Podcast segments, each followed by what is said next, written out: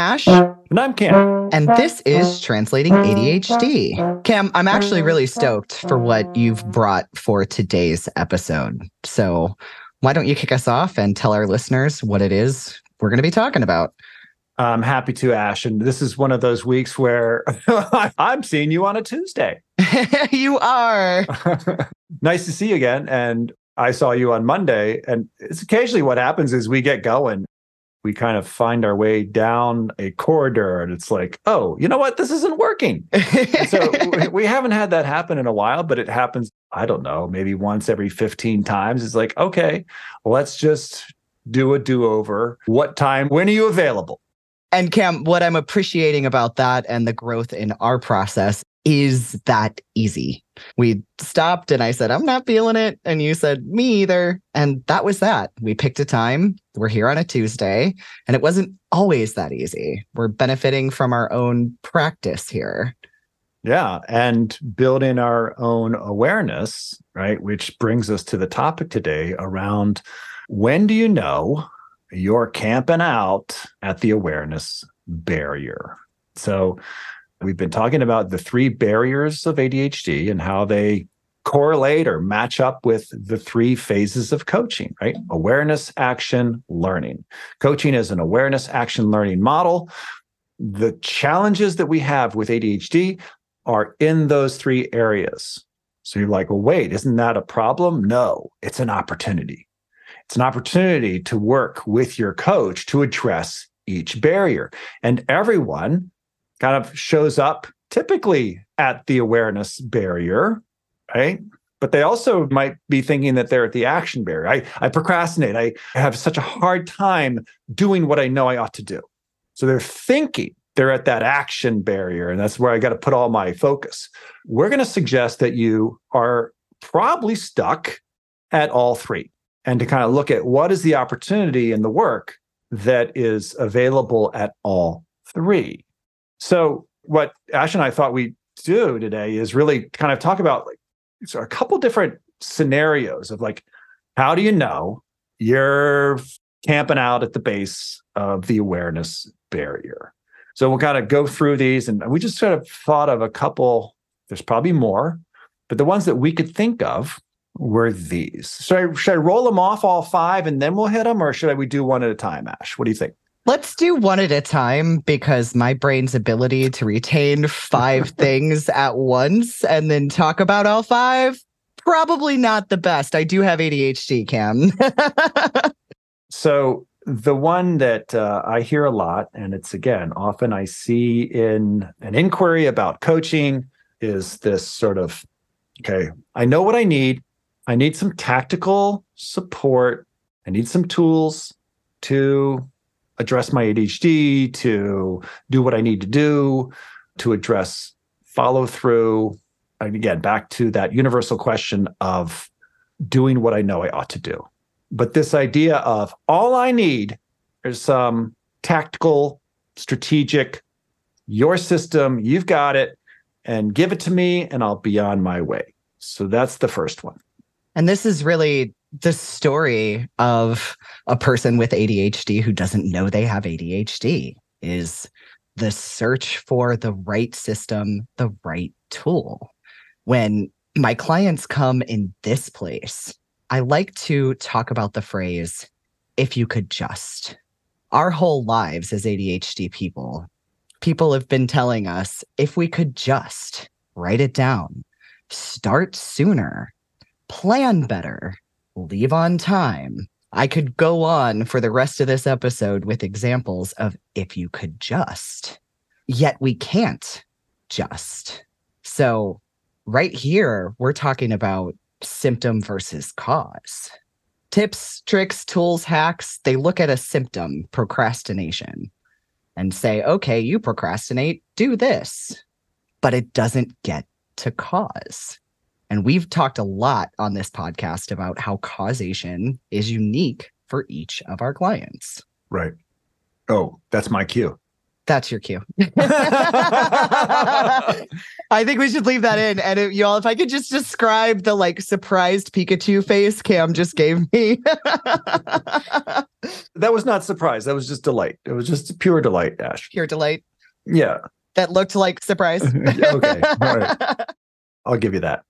So, part of this dilemma of being at the barrier of awareness is not having all the data, that you're not fully aware of what's going on. And there's a couple things here. Number one, I think uh, first and foremost is we don't know the true impact of the ADHD. You're out there and you're looking at what it is, and it's all focused on the symptoms, right? Of people saying, well, you are distracted and this is what you need to do. You do procrastinate and this is what you need to do. You are emotionally dysregulated and this is what you need to do. So, this sort of plug and play, very much of a system strategy approach. And ADHD goes much deeper than that. And having ADHD makes it very difficult to actually get to causation. And if you want to go back and listen to our first four years, that's what we've been talking about. And so, that first one, again, this idea of tactical support, I really en- enjoy what you just said about like, you know, if that really was the case. And it's like, it doesn't work, right? What's your experience there? What is your experience there, listener? That a system or a tool works for a little bit and then it runs its course. And so then it comes back to again, there's another system and it runs its course. So this isn't to overwhelm you or to think to say that it's a losing battle. It's more nuanced than this.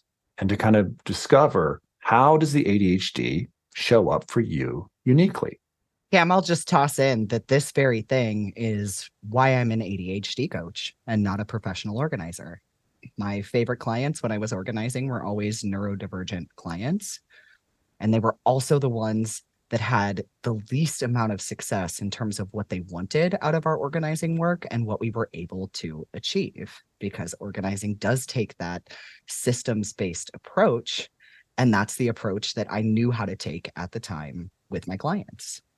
So my intention was to add coaching to my organizing practice that's not what actually happened because I really enjoy working with ADHD people. And I believe that organizing or disorganization is a symptom, not a cause. And I want to work on the cause. So, what's number two? Number two would be this is always funny. It's sort of like there's a deal, like we're making a deal here. And it's like, you got something for me, and I need more of it right? So, so it's this discovery of the superpower. This is superpower, and you've got the key. You've got the Da Vinci Code that unlocks this amazing power. Right? So, it's a superpower. I experience hyperfocus, and you've got the roadmap for me to access hyperfocus all the time. Yeah, that one always makes me laugh and the place I like to go with clients to get them a little curious about hyperfocus is to talk a little bit about hyperfocus and what are the downsides because the client remembers that's how I get things done. That's when I'm at my best. That's when I light up. What they discount or don't remember is throwing self care out the window, not taking care of basic needs, tuning out other things or people that deeply matter to them. Right. And the big one, the arc crash, the crash at the end of the adrenaline response cycle.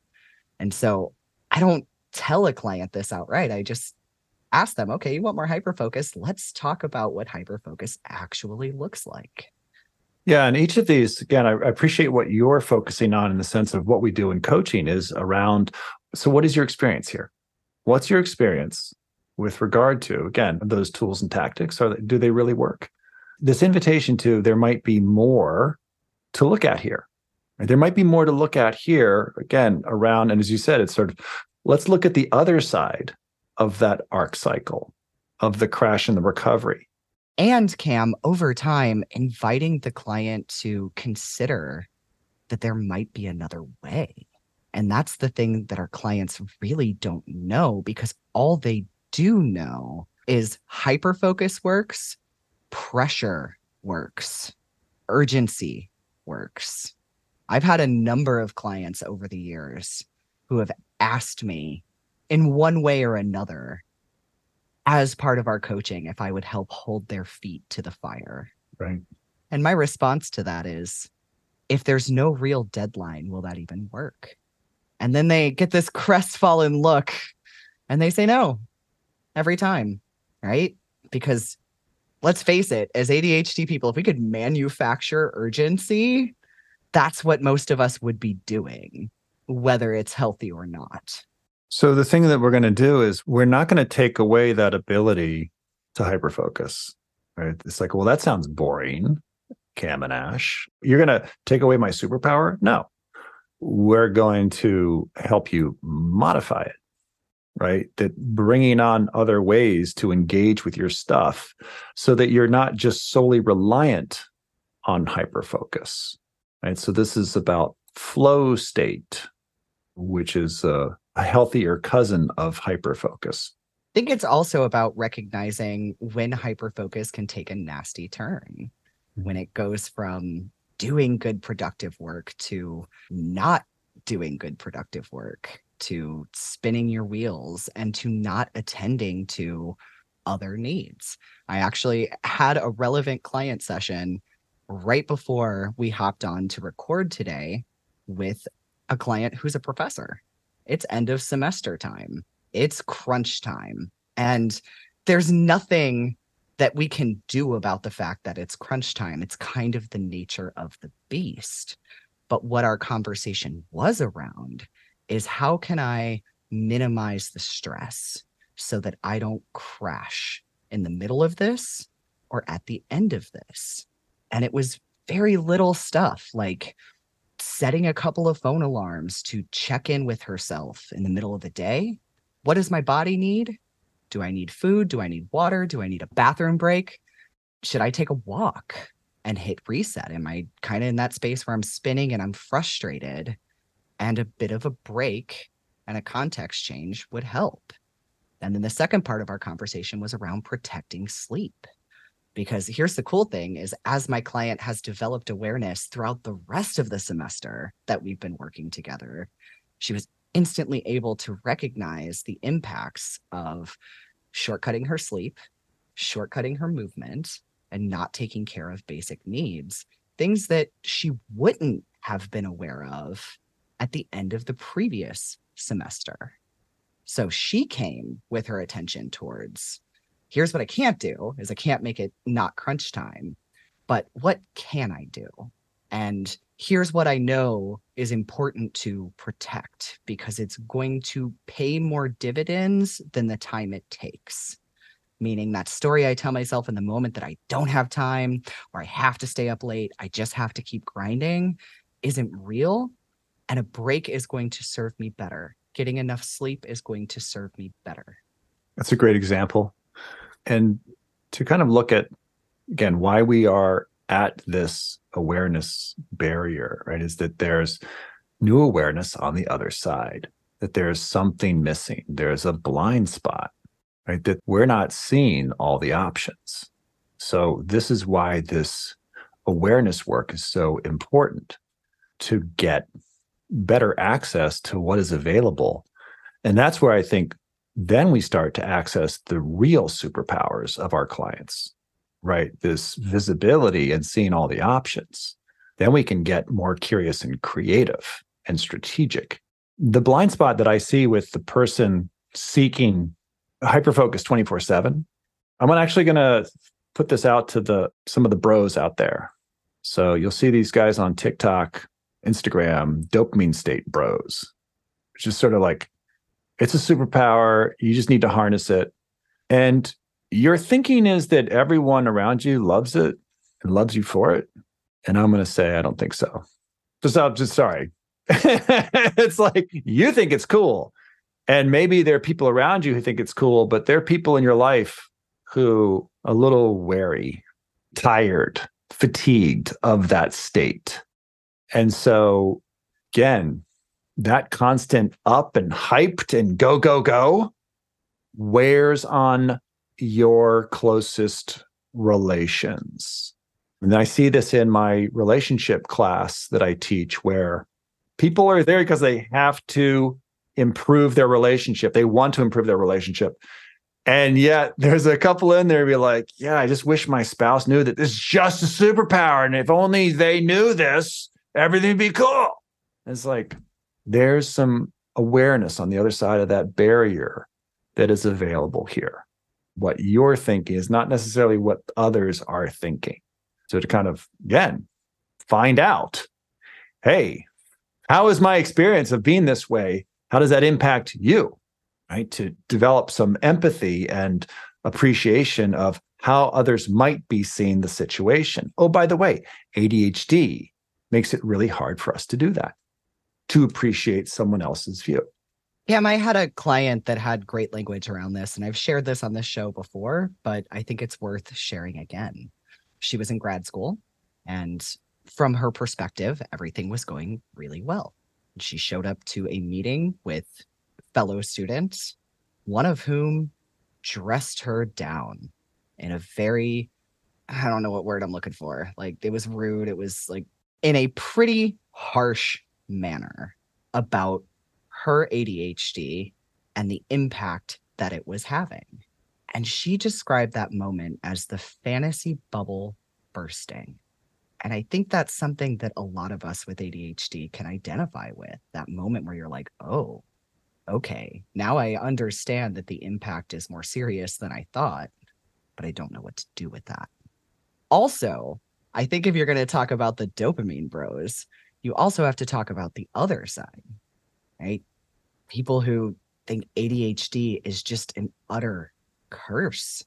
And they're hoping by coming to coaching, we can work some magic and lift the curse. Right. An exorcism. You're going to perform an exorcism. Is that right? but it's again that we're sharing a few of these examples, right? There's the first of sort of the you've got tactics, you got some system you're going to give me, right? There's that destination thinking. This is a superpower, and you're going to help me harness this superpower. There's also this this is a curse and we don't mean to uh, make light of that. We are well aware of growing up, living, especially with a late diagnosis, of being misunderstood. I just got off the phone with a group and all in their 50s, all with late ADHD diagnoses, going through their lives, not understanding themselves, not having others understand them. So it's understandable if you come and see this as this is a thing. It's terrible. I have suffered so greatly from the ADHD tax. And again, how do we remove it? How do we move away from this thing? Make it go away. So there are these these predominant mindsets that are in play, right? There's an easy fix. I just need to get, you know, the superpower of it or it's all bad and you're going to work your magic, coach, versus we partner and we explore. And there is more to it than the way that the individual is looking at it. This is part of our talk at the annual international conference when we talk about curiosity, nuance, and distinction. There's more to it than how you're experiencing it in this current moment. There's more to it, and your context matters. It matters so much. I think the last couple of interviews we did, Cam, for our ADHD person of color series that we were doing, is a great example of how much context matters. I still think about Sudita talking about model minority. Right. And how being South Asian with ADHD breaks that mold of what people expect from her just by looking at her. That's her context. And things like that come up with my clients all of the time. Your upbringing, who you are, it all is in the mix and has an impact. I say this so often, but it's always worth repeating. ADHD coaching and whole person coaching, if it's a Venn diagram, it's just a circle because the ADHD is having an impact and your context matters. The context in which it's having an impact matters. That's a great point. The thing as we finish up today, we know it's you might be sitting out there listeners and saying like, well, you didn't describe my situation. I mean, it's like, you know, we didn't cover them all. We wanted to share how we often meet individuals. They've come and they've realized, all right, I'm not able to address this on my own anymore. I know that ADHD is in, in play and I need help. And that's a great place to begin. Next week, we'll talk more about how we navigate these barriers and with a capstone around getting to causation. The one thing I want to say, though, is that in all three of these, something that I often see is that it takes a little time to get there. But again, back at this notion of what's the common theme of as you camp out at the base of the awareness barrier is that there's something that's impacting that you don't have awareness of, right? This is getting to this place of understanding the need for change, what needs to happen. It's natural that you don't know this. This is very much of a human thing. There have been studies and studies about change models, and that before you can get to a place of contemplation, you're at a place of pre contemplation. You don't know what you don't know. One thing that I do notice is this lack of awareness of the depth of self criticism, right? In all three of those that we shared. And it might be more the curse one than the other two. But without an understanding of what is going on, we fill in the blank. It doesn't mean that you necessarily need a therapist. It is just, though, that I came out of a class where there was awareness of, wow, I didn't know how hard I was on myself. It was just this sort of automatic, again, this is the term automatic negative thoughts. I didn't know to the extent of how tough I was on myself. They just taken like my mom and just kind of inserted her in my brain, right? My mom was always questioning and challenging and judging. That is something to become aware of is how do you treat yourself? This is back to the four circuits of, again, our sense of who and sense of why when we don't have a good tether to our why, right? What are we doing? What matters? And who we are, then we start to question, judge, and criticize. And there's no one there to stop us from doing that. So, listeners, if you are, again, find yourself being self critical, give yourself a break. That's the first step. And we do that in coaching is okay, give that a break there's enough of that going on. And Cam, I'll simply add to that try articulating it to somebody you trust. As coaches, one of the things that we do is we reflect back what our clients say. That moment of awareness with my clients most often comes when I reflect their own words back to them and they can really hear just how harsh it is The other place that it really happens so powerfully is in groups. There's something about a group setting where people are just a little bit more aware of what it is that they're saying as they're saying it because there's an extra layer of vulnerability there in what they're saying. So try getting some of that stuff that's swirling inside out, out to somebody else, out to somebody you trust not to judge so that you can look at it and examine it that can be really powerful. Cam, I think this is a good spot for us to wrap for today. So, a few weeks ago, Cam asked for one person to leave a review. Thank you, Machiavellian Princess from Canada, for leaving us a review. I'm going to go ahead and ask for one more, if that's okay. And so until next week, I'm Ash. And I'm Cam. And this was the Translating ADHD podcast. Thanks for listening.